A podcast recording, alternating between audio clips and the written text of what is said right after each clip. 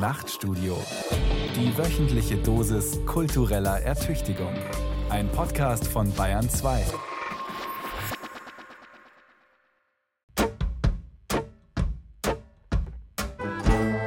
Wildes Denken. Zugeritten und moderiert von Thomas Kretschmer. Das Wort hat jetzt erst einmal Bill Monroe, die Mandoline dazu auch, denn wildes Denken hat es heute nicht eilig.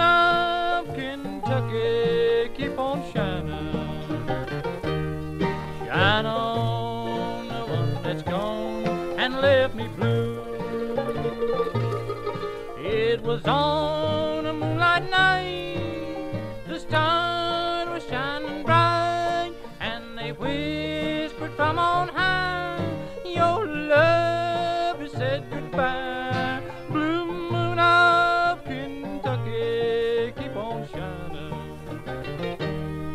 shine on the one that's gone and say goodbye.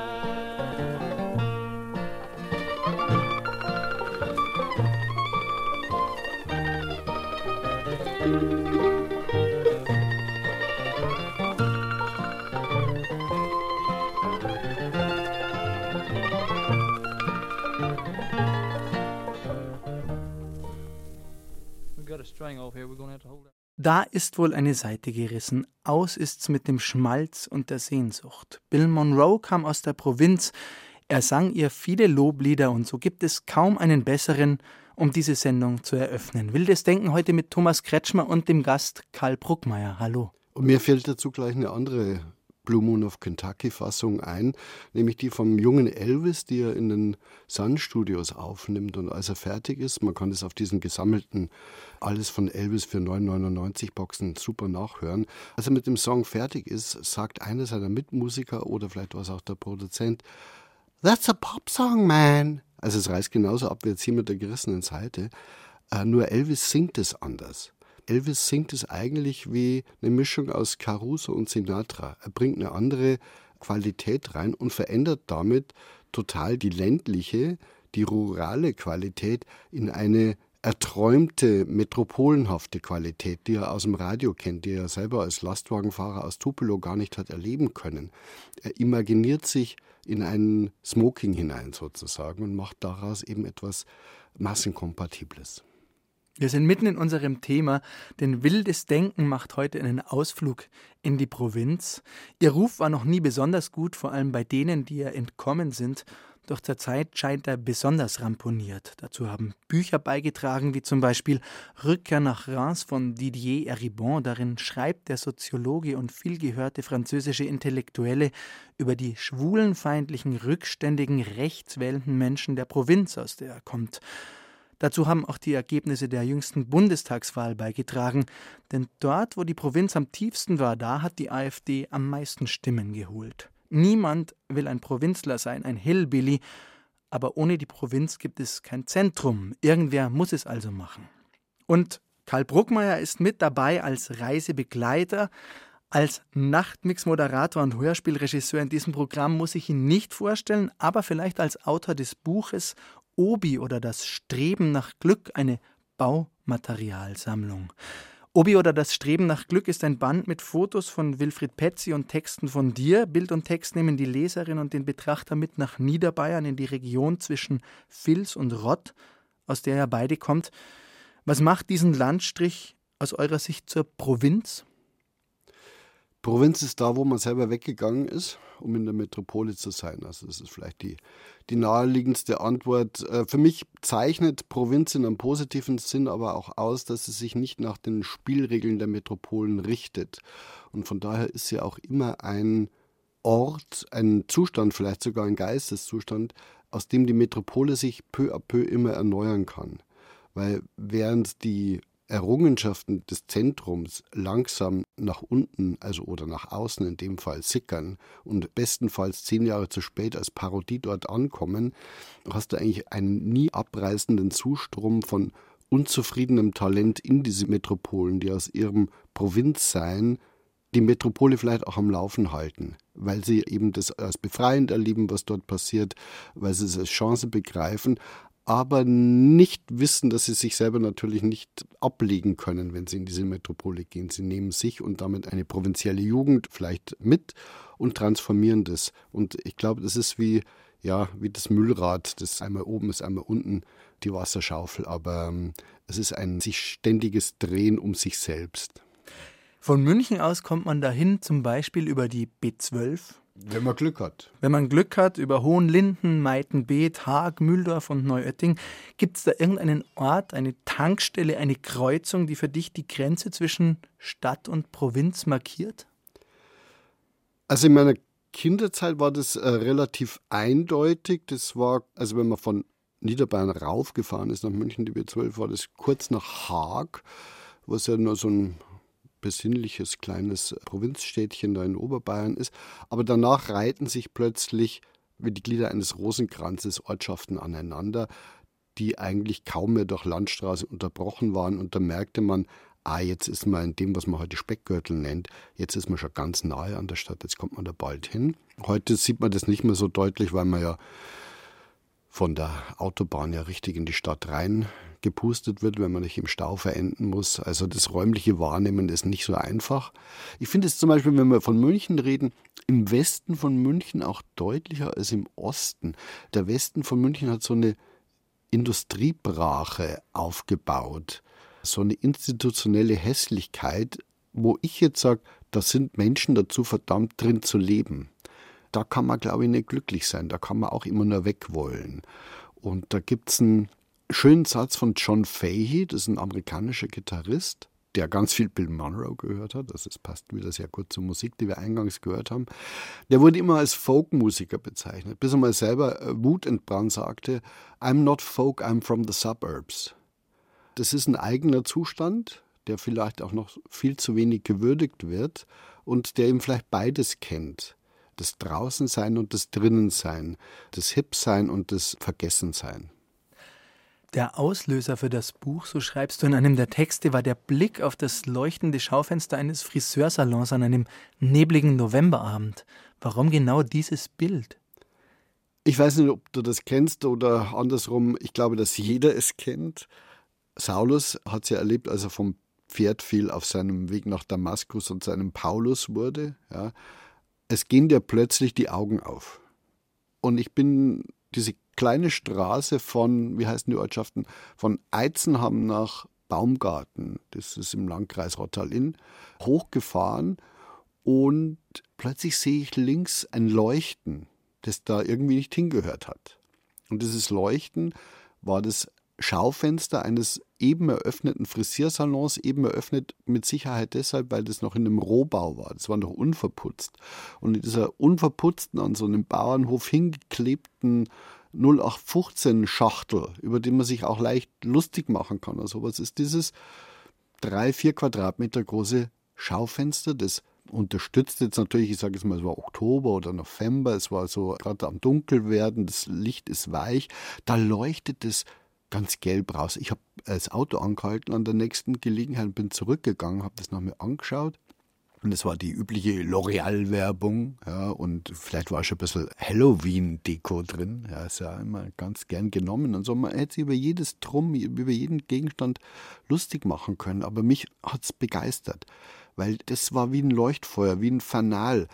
Ein Erzählen von einer anderen, schöneren, erträumten Welt. Und die junge Frau, ich vermute mal, dass es eine Frau ist. Ich weiß, dass es eine Frau ist. Es ist Stephanies Haarstüberl. Das stand in schmiedeeisernen Lettern, wahrscheinlich von Brüdern oder Verwandten oder Freunden gebastelt, neben der Eingangstür liegend noch am Boden. Das war noch nicht befestigt. Diese junge Frau hat sich einen Lebenstraum verwirklicht. Der ist jetzt nicht der Lebenstraum von Klaus Peimann. Das ist jetzt nicht der Lebenstraum von Karl Bruckmeier und das ist nicht der Lebenstraum von Mr. Suburb John Fahey. Aber der war so stark, dass er in dieser Nacht so hell geleuchtet hat, dass ich mir gedacht habe, ich bewundere diese junge Frau. Und daraus ist dann die Suche nach einem veränderten Blick auf die Provinz geworden, der dann in diesem Buch resultiert hat.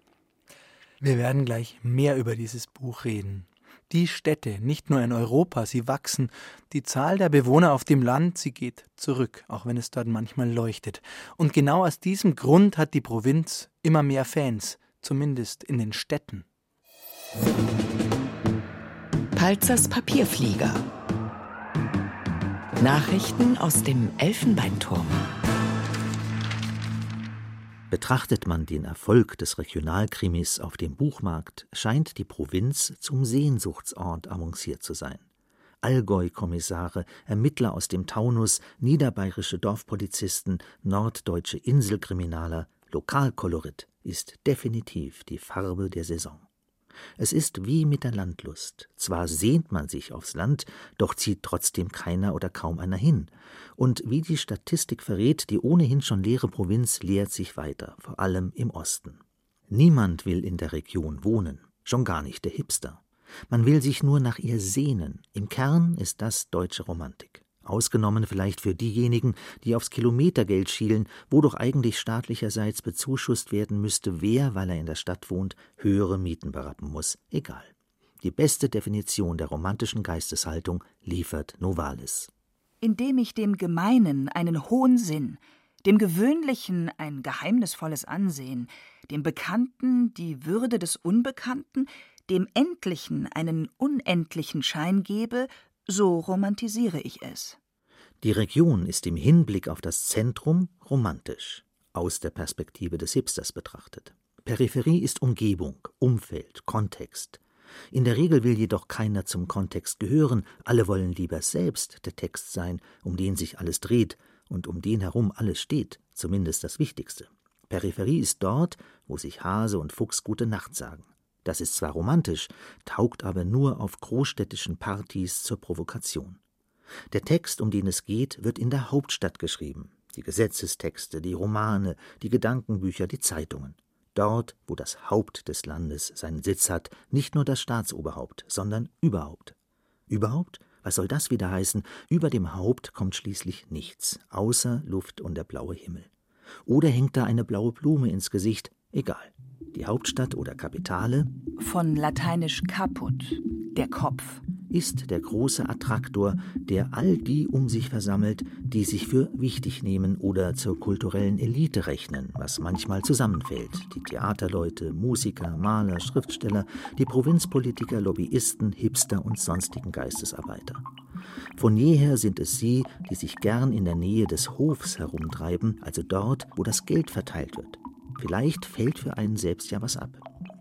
Dass man sich immer genau dorthin sehnt, wo man gerade nicht ist, das ist das romantische Gefühl, das bekanntlich die Deutschen erfunden haben, die Herder, Schlegel, Tieck, Novalis, Fichte, Schelling und so weiter.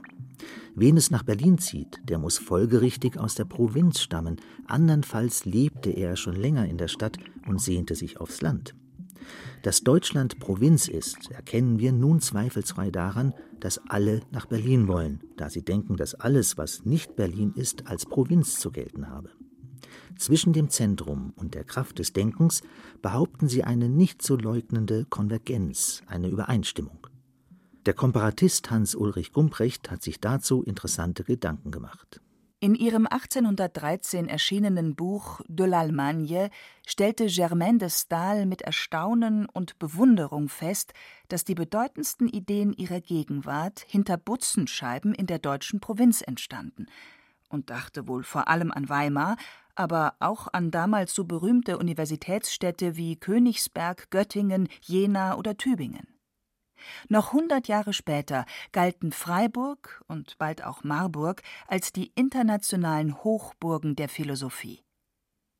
In unserer Gegenwart, wo nicht wenige der in solche Städte neu berufenen Professoren viel Zeit investieren, um die pro Woche an ihren Arbeitsplätzen verbrachte Zeit zugunsten von bevorzugten Wohnorten wie Berlin oder München zu minimieren, lohnt es sich, an jene historische Konstellation zu erinnern.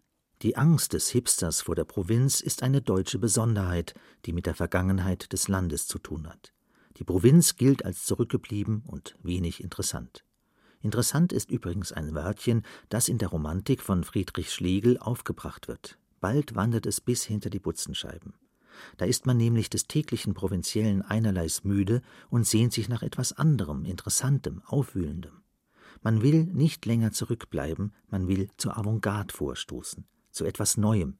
Mit anderen Worten, man sehnt sich nach einer Hauptstadt, die das damalige Deutschland nicht vorzuweisen hat. Um dem Interessanten, nach dem man sich hinter den Butzenscheiben sehnt, also den treffenden Namen zu geben, man sehnt sich in der deutschen Provinz nach Paris. Man ist neidisch auf die elegante Metropole, in der die Bewohner, zumindest wenn sie mit dem Hof in Verbindung stehen, elegant parlieren. In Deutschland dagegen stottert man. Romantik. Und bis heute stottern die Deutschen in Modefragen mehr, als dass sie parlieren würden. Einher mit dieser romantischen Sehnsucht geht ein Wandel des Leseverhaltens. Hat der fromme Deutsche als guter Protestant bislang Luther gehorcht und die Bibel immer und immer wieder gelesen, beginnt man nun, statt ein Buch viele Male, viele Bücher einmal zu lesen. Mehr Bücher versprechen interessanter zu sein als nur ein Buch, das man obendrein schon kennt. So gesehen ist die Romantik eine Reaktion auf die französische Aufklärung, auf Rationalität und Vernunftglauben, wobei die Zusammenführung von Vernunft und Glauben im Begriff Vernunftglauben selbst ein zutiefst romantischer Gedanke ist. Die Romantik verwandelt den Monotheismus der Vernunft in den Multikulturalismus der Gegenwart. Die Welt ist nicht hauptstädtisch, das heißt global, universell und kohärent, sie ist vielmehr zerklüftet, lokal, aufgeteilt in eine unüberschaubare Zahl ontologischer Provinzen.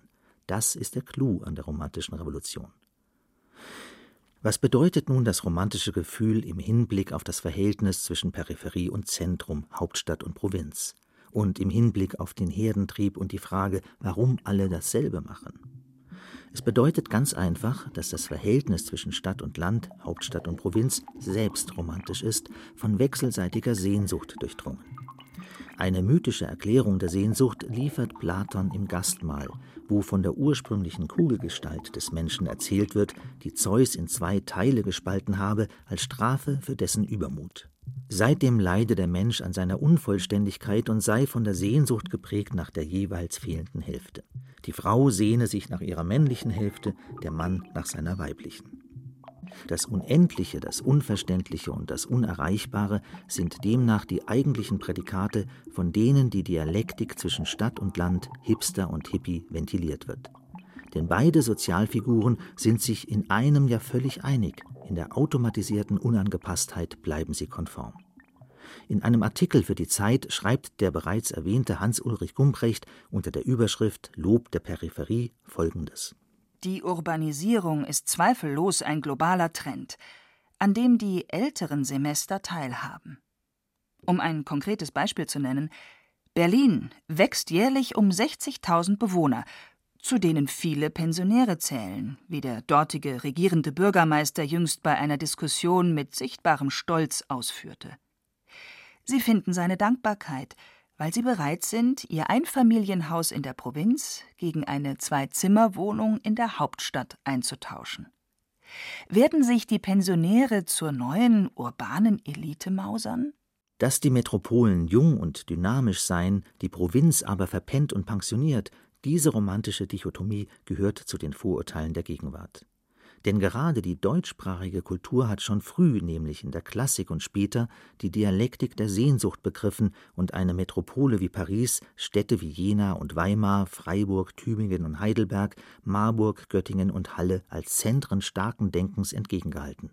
Mit nicht unerheblichem Erfolg. Heute, wo die Mieten in globalen Metropolen wie Berlin, London oder Paris durch die Decke gehen, die Provinz aber verödet, bieten sich überschaubare Gemeinschaften als Alternative an. Nietzsche meinte, man muss leere Städte bauen, damit man nachdenken und ziellos umherwandern kann. Versteht sich der Hipster als unbedingt urban, der Landflüchtling aber als naturnah, scheint die Lösung dieses Konflikts in einem dritten zu liegen, im suburbanen oder periurbanen Areal zwischen Stadt und verödetem Land, Großstadt und Kleinstadt, in einer romantisierten Transitzone, die aus Reihenhäusern besteht, Wohnanlagen aus Gussbeton, Brachen, Tankstellen, Industrieanlagen, Möbelhäusern. Hier verkehren Zentrum und Peripherie, ohne sich zu vermischen. Am Ende also bleibt die Sehnsucht.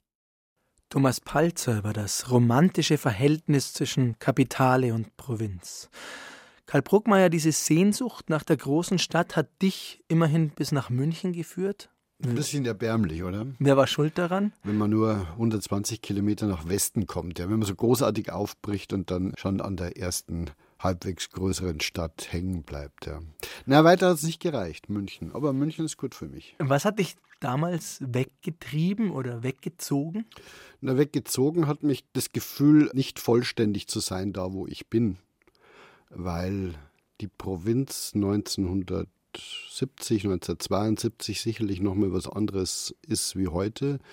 Das mediale Angebot wesentlich eingeschränkter damals, an ein Internet nicht mal der Dinge, sondern der Gedanken noch gar nicht zu denken. Und das Einzige, was plötzlich erzählte von anderem Sein, war das Radio für mich. Das war der Club 16, das war die Musikbox auf Ö3. Weil die Menschen, die diesen Lärm vollbrachten, der mich unmittelbar angesprochen hat, die mussten ja irgendwo sein. Und auf die Suche nach denen macht man sich halt dann, wenn man 18, 19, 20 ist. Zwei Musiker, Lou Reed und John Cale, haben dieses Verhältnis auch beschrieben in einem Song von dem Album Songs for Drella, das sie 1990 veröffentlicht haben, eine Hommage an Andy Warhol. Und dieses Verhältnis beschreiben sie ganz eindrucksvoll in dem Song Small Town. When you're growing up in a small town, when you're growing up in a small town, when you're growing up in a small town, you say, no one famous ever came from here. When you're growing up in a small town, and you're having a nervous breakdown, and you think that you'll never escape it, yourself or the place that you live. Where did Picasso come from? There's no Michelangelo coming from Pittsburgh. If art is the tip of the iceberg, I'm the part sinking below.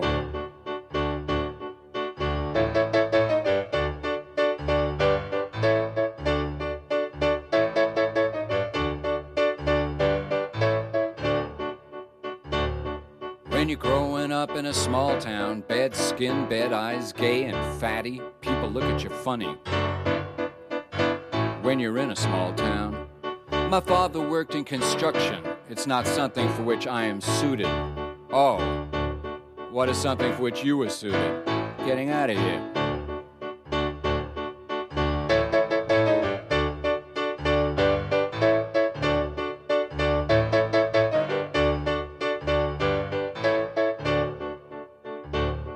I hate being odd in a small town. If they stare, let them stare in New York City. At this pink-eyed painting albino, how far can my fantasy go?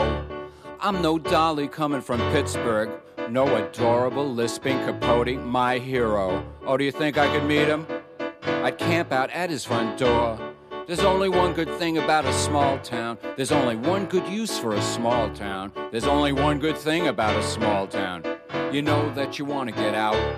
When you're growing up in a small town, you know you'll grow down in a small town. There's only one good use for a small town. You hate it. And you know you'll have to leave. Ich kann mich an ein Konzert des späten Lou Reed erinnern, hier in München im Herkulessaal, wo er sich über München lustig gemacht hat und sinngemäß gesagt hat, ich weiß, die Anwesenden glauben, sie lebten in einer Großstadt, aber glaub mir, das ist keine Großstadt. Ja. Bubu, böser Lou und so. Ja. Aber natürlich hat er recht, weil wer einmal die Energie gespürt hat, die man in Manhattan fühlt. Dieses Unterstromsein der ganzen Stadt, das ist jetzt ein Lebensgefühl, das man mit unserem Millionendorf nicht vergleichen kann. Und das ist ein Fanal, das hatte Paris mal eine Weile, das hatte vielleicht London mal eine Weile, und es hat jetzt lange Zeit Manhattan oder New York. Ein Fanal, eine Kraft, die man nicht unterschätzen sollte, die Menschen mobilisiert. Und mir ist es 2011 ganz physisch so gegangen. Wir sind in einem Zug einen ganzen Tag lang, über 24 Stunden durch chinesische Provinz gefahren, durch die Mandschurei, bis fast an die östlichste Ecke Chinas. Auf der anderen Seite des Flusses meinte man schon Wladiwostok sehen zu können, so weit weg war das. Und das ist Harbin. Und Harbin ist eine Stadt mit 15 Millionen Einwohnern. Die steht da mitten in der Tundra. und die leuchtet. Und auf dieser Zugfahrt, da kommt man durch Ortschaften, da scheißen die Leute hinterm Bahndamm, damit ein bisschen was passiert. Ja. Da ist nichts. Und wenn die einmal nur Haarbin sehen, dann wollen die da hin. Weil das Leben in dieser Stadt und sei es in einem Elendsquartier ist auf jeden Fall besser, wie dieses Rumvegetieren in diesen Erdlöchern zwischen Mandschurei West und Mandschurei Ost. Hier ist Wildes Denken auf BAYERN 2 mit Karl Bruckmeier und Thomas Kretschmer und es geht um das Verhältnis von Provinz und Peripherie. Bloß weg von hier, dorthin, wo es mehr Bücher, mehr Platten, mehr Theater und mehr Kinos gibt. Da lässt sich's dann aushalten. Da findet man vielleicht sein neues Zuhause und kann im besten Fall versöhnt in die Provinz zurückkehren, zumindest zeitweise. Für Martin Zein funktioniert das nicht.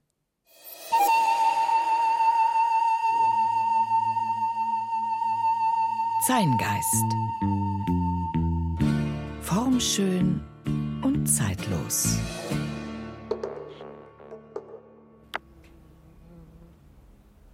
Liebe Provinz, wir müssen reden.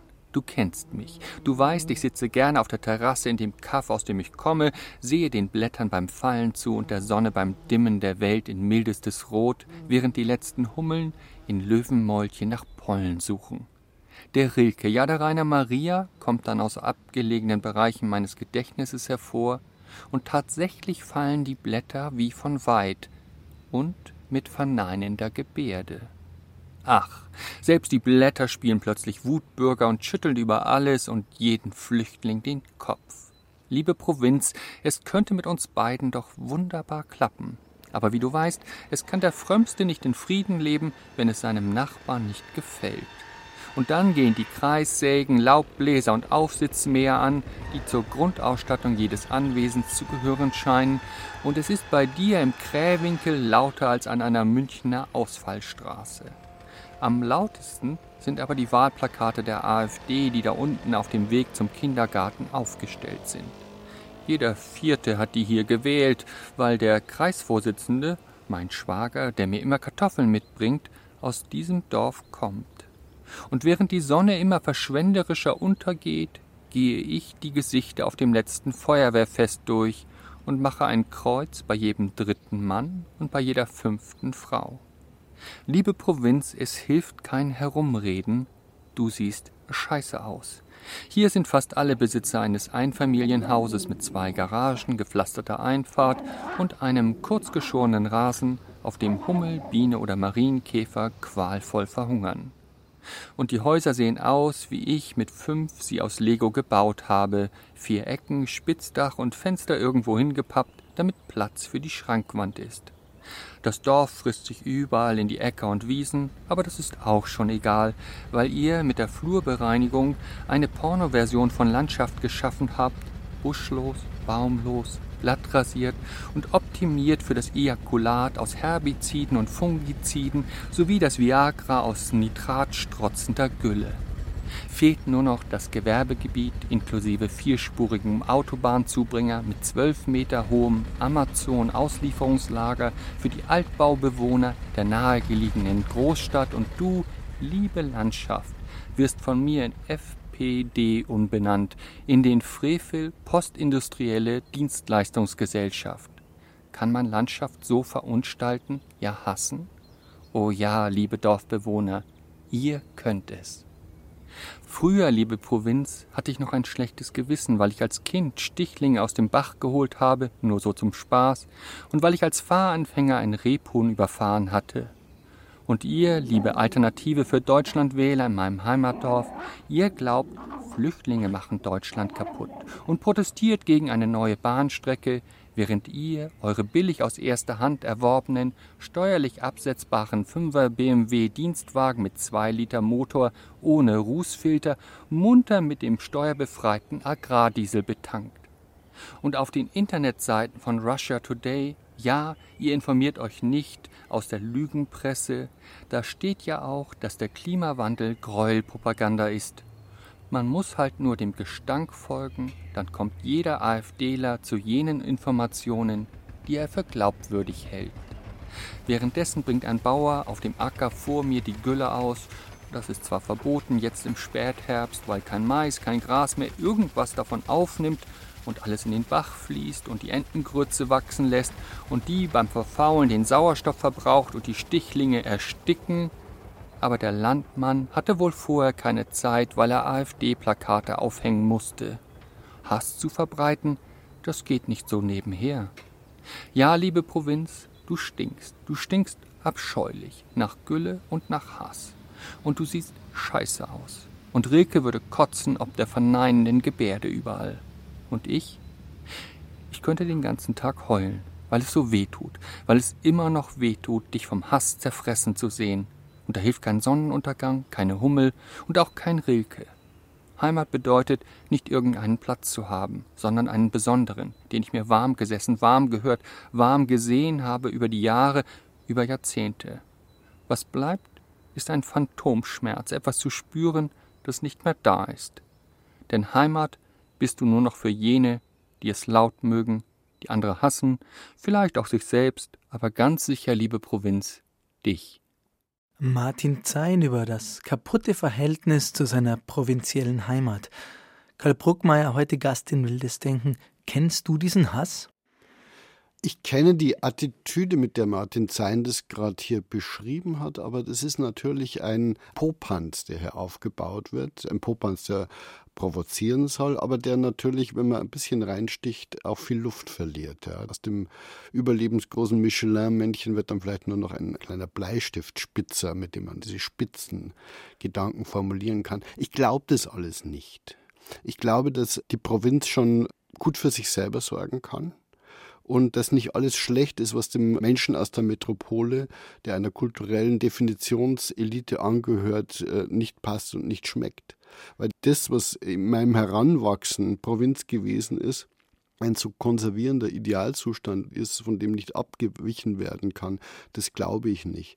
Nein, das Land entwickelt sich auch, das entwickelt sich nur anders und speziell dadurch, dass die Menschen in der Lage sind, unterschiedlichste Informationsquellen inzwischen anzuzapfen und das auch tun, entsteht da ein ganz seltsamer, manchmal auch bigotter, manchmal auch primitiver Pluralismus, der in sich schon wieder sehr, sehr interessant ist.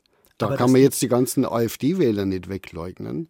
Also ich kann gar nicht so viel Bier saufen, wie ich kotzen möchte, ob dieser Tatsache.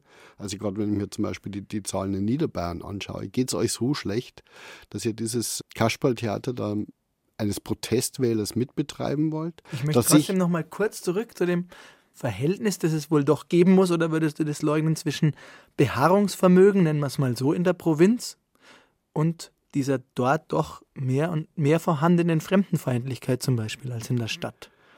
Ich habe auf dem Dorf nie Fremdenfeindlichkeit erlebt. Ich bin in einem Ort, in einem Markt aufgewachsen, wo zur Nazi-Zeit ein Transsexueller vor Verfolgung beschützt worden ist. Ich bin in einem Marktflecken aufgewachsen, wo der erste türkische und der erste italienische Gastarbeiter, die in meiner Kinderzeit angekommen sind, 2 Tage lang bestaunt wurden und am 3. Tag haben sie im Fußballverein gespielt und 15 Jahre später hat ein Mädchen aus meiner Volksschulklasse geheiratet.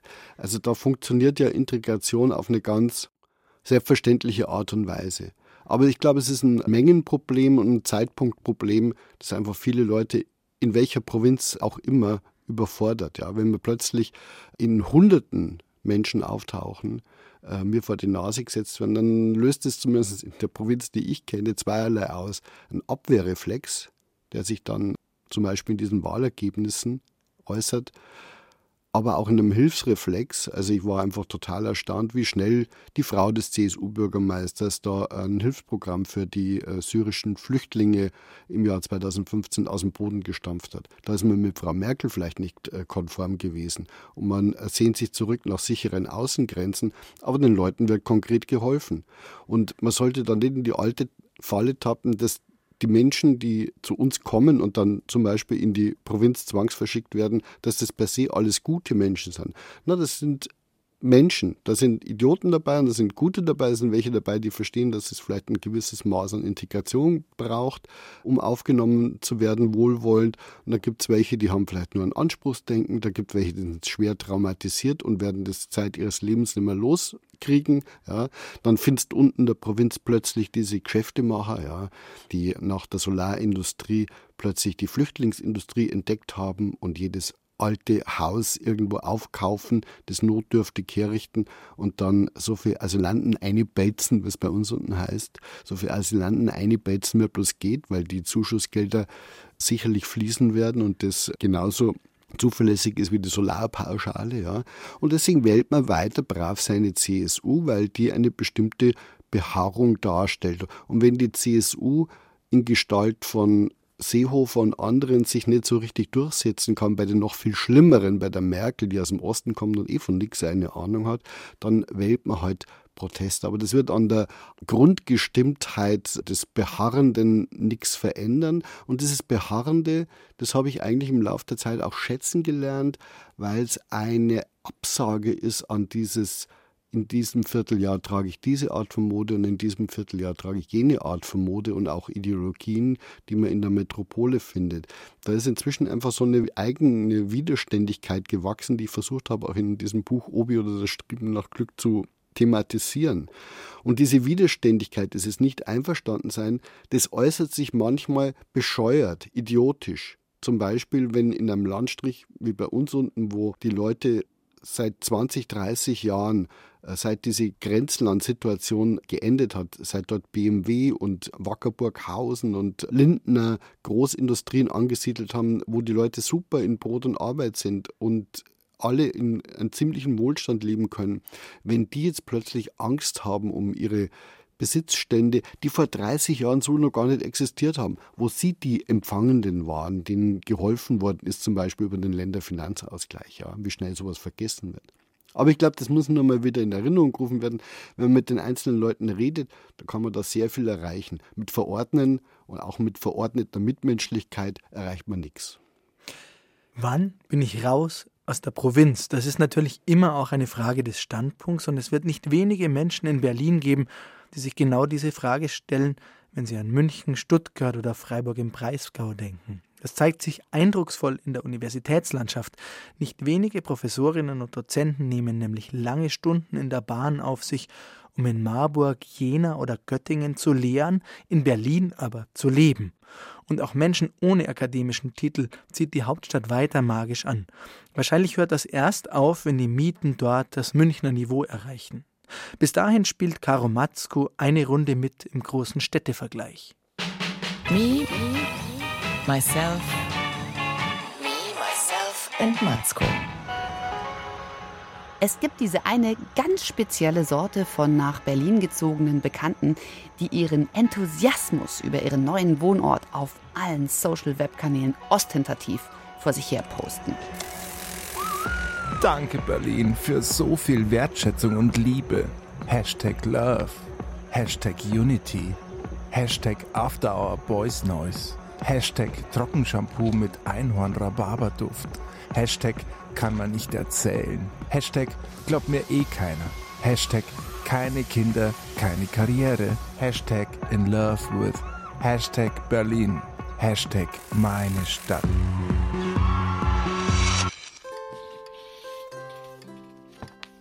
Und da sitzen wir jetzt im gediegenen Münchner Stadtrand, während das Hashtag-Gewitter herunterprasselt. Und wir haben es recht gemütlich, oder? Wie geht's dir hier, mein Pubertier hier? So gemütlich, dass ich jedes Ticken der Wanduhr als eine weitere verlorene Minute erlebe. Hier gibt es so gar nichts und schon gar keinen Grund, hier zu sein. Es sei denn, man wohnt hier. Immerhin, Internet haben wir. WLAN-Passwort JWD. Jans weit draußen. Liebe Frau Matzko, Heimat ist dem Hipster seine Provinz. Genannt mein Viertel, mein Barbershop, mein fairer Filterkaffee plus Craftbier plus veganem Burger. Sie, Frau Matzko, haben wieder alles richtig gemacht, sind nach draußen gezogen, weg von alledem, in die echte, harte Provinz unserer Landeshauptstadt, in der sich Fuchs und Hase und Nachtlinie Gute Nacht sagen. wenden Sie sich kurz ab von der Pflege Ihrer Stauden im Vorgarten und liefern Sie uns eine knallharte Reportage aus dem Bauch der Provinz. Sie wissen schon, wir wollen Blut, Tränen und horribile dictu, Langeweile. Liebe Grüße aus dem pulsierenden Melting Pot, dem Funkhaus des BR, wo niemand nicht schläft. Ihr Redakteur. Lieber Chef, das klingt ja wirklich wild und gefährlich, was sich da im Funkhaus abspielt. Da rauche ich in meinem Homeoffice gleich vor Aufregung wieder Wattestäbchen, bis ich nicht mehr gebührenfinanziert buchstabieren kann. Passen Sie auf, ich erkläre Ihnen jetzt mal meine Welt. Jeder will was. Und zwar den ganzen Tag. Und jetzt kommt's, aufgepasst. Das Tolle an meiner Provinz ist, dass sie weder Land noch Stadt ist. Sie ist somit im besten Sinne nichts und will dementsprechend auch nichts von mir. Sie haben ja keine Ahnung, wie friedlich ein Wochenende sein kann, wenn man sich in keine Richtung verhalten muss. Ich kann hier ohne jeglichen Kostüm, Filterkaffee, Craftbier, Abgrenzungszwang im Schatten der blauen Scheinzypressenhecken vor mich hinstoffwechseln. Aber gib's zu, du hast auch auf dem Heimweg Angst, wenn du im Dunkeln zwischen Friedhof und Stadelheim nach Hause radelst. Es ist aber auch früh, wenn du morgens los musst, das stimmt wirklich, ja. Aber immerhin sind die Wege gut beleuchtet. Es gibt elektrisches Licht hier. Aber vergiss bitte nicht zu erwähnen, wie die Oktoberkälte in die Schuhe kriecht. Wenn ich morgens um 7 Uhr mit zwei anderen Graugesichtern an der S-Bahn-Haltestelle 20 Minuten warten muss, weil die Stammstrecke abfuckt. Ja, dann höre ich tatsächlich in mir schon die Berichterstattung über mein eigenes Ableben bei Aktenzeichen XY. Karo Matzko ahnte nicht, dass es ihre letzte Heimfahrt werden sollte, als sie um 21 Uhr am Funkhaus zu München in die Peripherie radelte. In jeder Stadt gibt es diese eine unsichtbare Grenze, diesen einen Straßenzug, ab dem man weiß, jetzt beginnt auch hier wieder Deutschland. Mit Getränkemarkt, Jägerzaun und Motorsensen-Akkuratesse. Ein Eiscafé, ein Händel-Trailer mittwochs vor dem Bäcker, ein Friedhofsgärtner, der hinter dem Haus Laufenten züchtet, ein Partygrieche, der auf seiner Poseidon-Platte Gummikalamari anpreist. Mittelstand, Mittelmaß, die tätowierte Mehrheit. Dich frei. Aber ich sage, Mut zur Mittelmäßigkeit. Deutschland aushalten. Und da bin ich daheim. Ist dir zu unglamourös vermutlich, oder, Puppertier? Zumindest zu wenig Hashtag-tauglich, Muttertier. Und das sag ich dir, als dein Digital Native Backfisch. Probier's halt mal. Hashtag Unterhaching, Hashtag Germering, Hashtag Haar, Hashtag Neubiberg, Hashtag Sollen. Soll nicht sein, würde ich sagen. Garantiert nicht. Aber Mama, ich fühle mich gut und ich stehe auf Berlin. Verstehe ich, du bist eben noch auf der Suche. Jetzt macht sie wieder auf Domain. Nee, das ist ganz normal. Man muss ja erstmal nach sich selbst suchen. Und um das herauszufinden, ist es auf jeden Fall top, viele Menschen zu treffen und zu sagen, so will ich nicht sein. Dafür kann man sich schon mal eine Nacht um die Ohren schlagen im Berghain.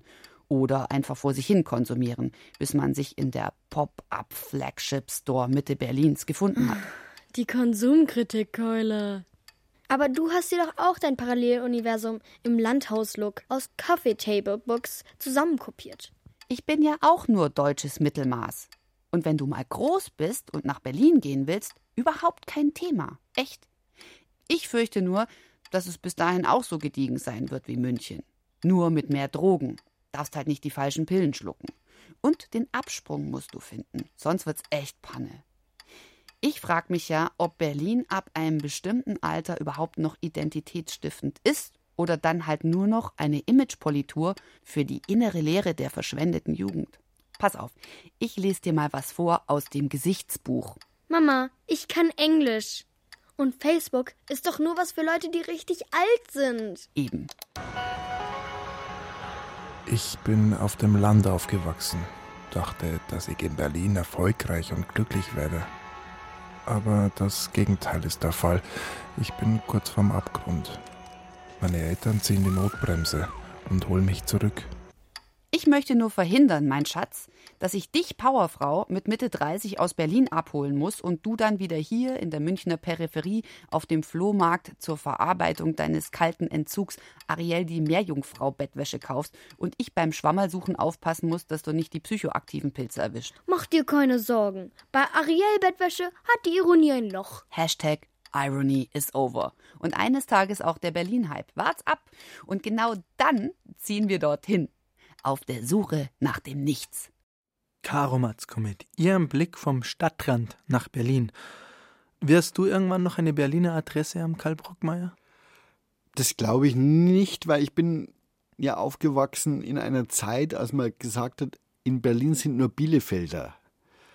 Und jetzt sind halt Schwaben da. Das ist jetzt nicht die wahre Alternative für mich. Aber ich fahre inzwischen gern hin und dann fahre ich auch wieder gerne weg.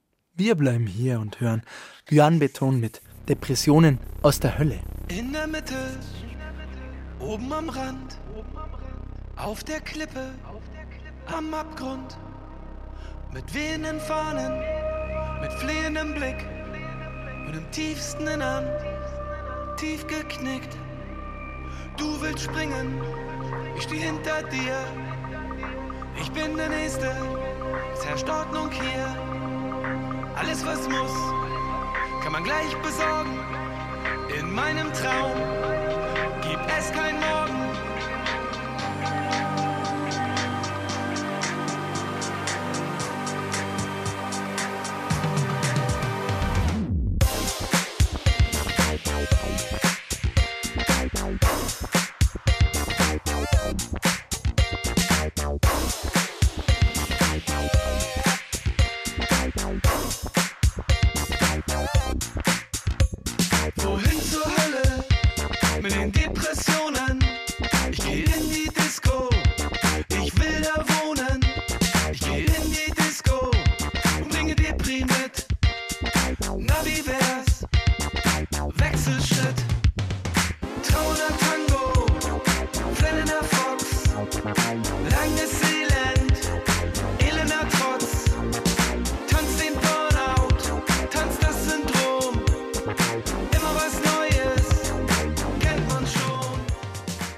Depressionen aus der Hölle, ein Hit der Sterne in der Version von Björn Beton von Fettes Brot. Wildes Denken auf BAYERN 2 widmet sich heute dem Verhältnis von Provinz und Hauptstadt.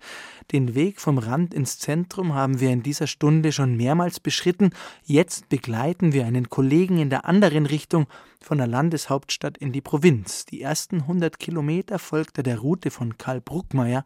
Wo der aber die B12 Richtung Norden verlässt, ist Harry Lachner im letzten Jahr noch ein gutes Stück weiter gefahren, Richtung Osten. Der Umzug ist geschafft, der Schreibtisch steht an seinem neuen Platz und auch der Autor ist dort inzwischen angekommen, auch wenn es nicht immer einfach war, rein sprachlich zum Beispiel.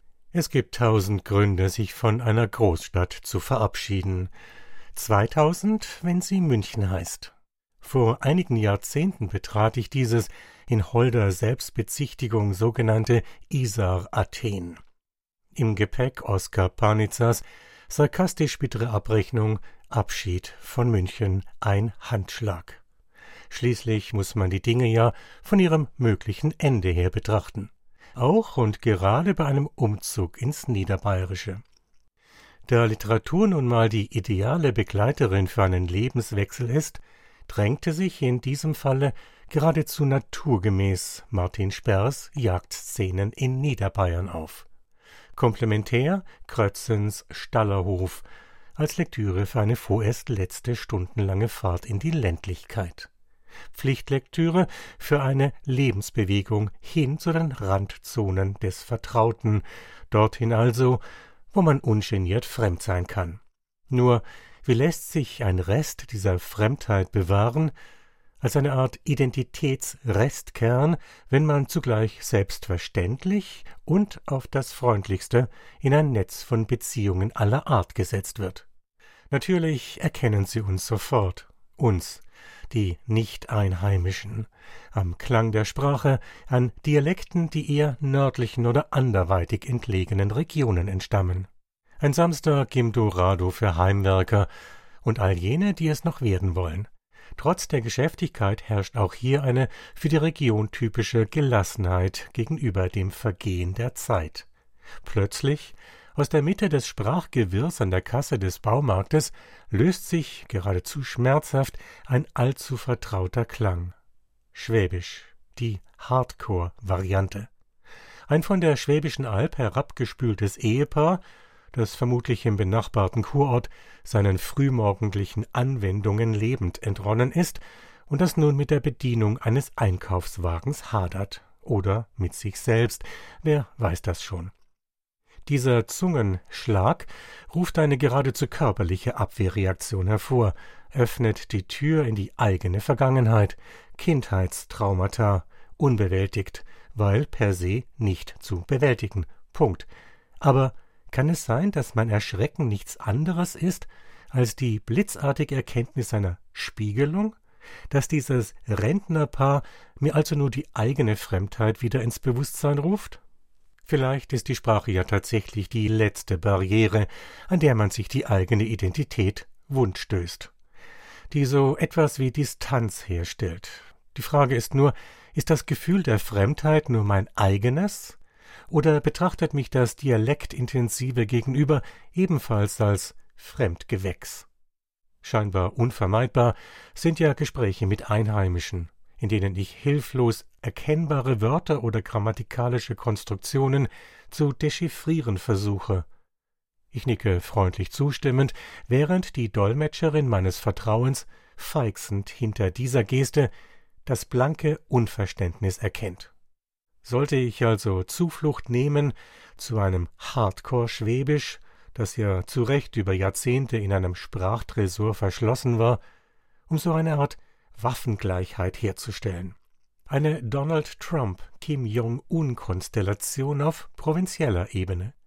Ich verstehe dich nicht und jetzt verstehst du mich auch nicht.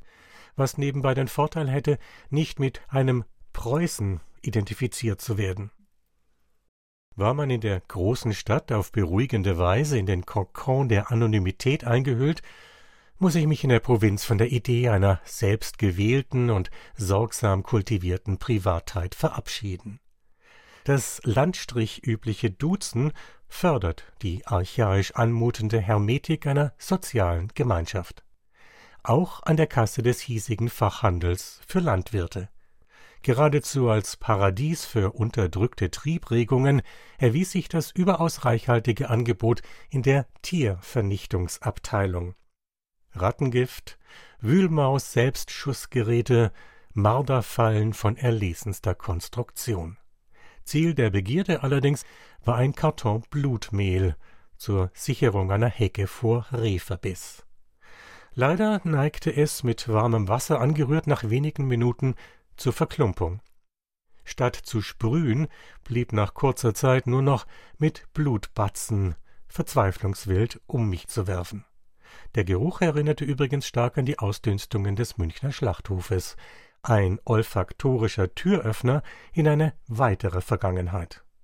Beim Versuch, die kleine, zarte Hecke blutsalbend gegen die Heimsuchungen hungriger Rehe zu imprägnieren, wirkte ich lediglich das Entsetzen im Nachbarn, der angesichts seines über- und überrot befleckten Stadtmenschen schon den Notarzt rufen wollte. Nein, wirklich, das ist nicht mein Blut. Blutmehl? Okay, na, das hilft nicht, belehrt mich der Mann im Getränkemarkt in der nicht reproduzierbaren lokalen Sprachfärbung. Sondern Männerschweiß.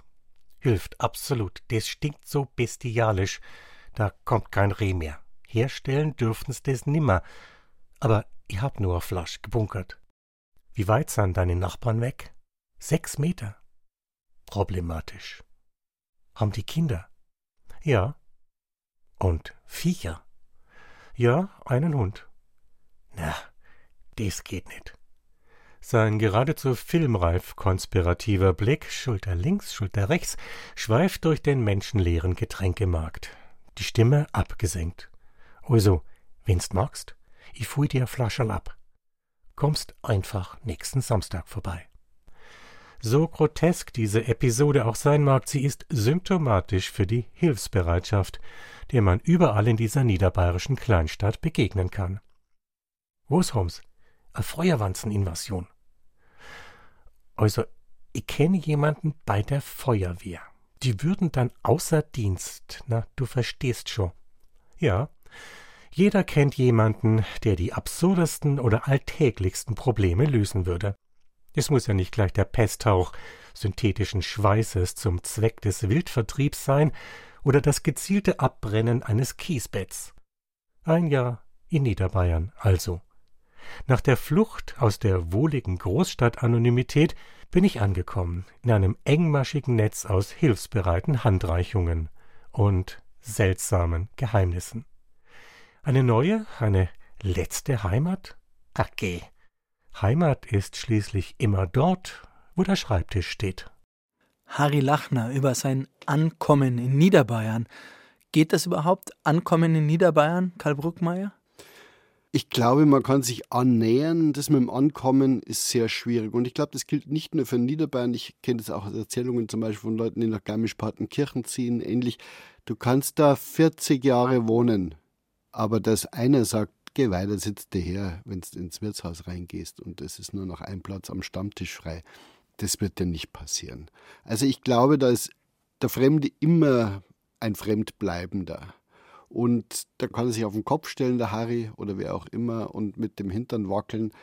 Aber was auch stimmt, ist, was der Harry über die Hilfsbereitschaft und die Solidaritätsbereitschaft gesagt hat. Und das ist etwas, was deutsche Provinz zumindest stark auszeichnet. Ich war 2007 während dieser Waldbrände in Griechenland. Und als wir wieder da waren, bin ich mit zwei griechischen Freunden nach Niederbayern gefahren. Da war zufällig eine Fahnenweihe von der Freiwilligen Feuerwehr.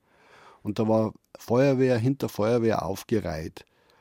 Und den beiden griechischen Freunden traten Tränen in die Augen, weil sie wussten, wenn diese Art von Solidarität zwischen den Dörfern, zwischen den Menschen jetzt in ihrer griechischen Heimat Bestand hätte, ja, wenn es das da gewachsen gäbe, dann hätte dieses 2007-Inferno nicht stattgefunden.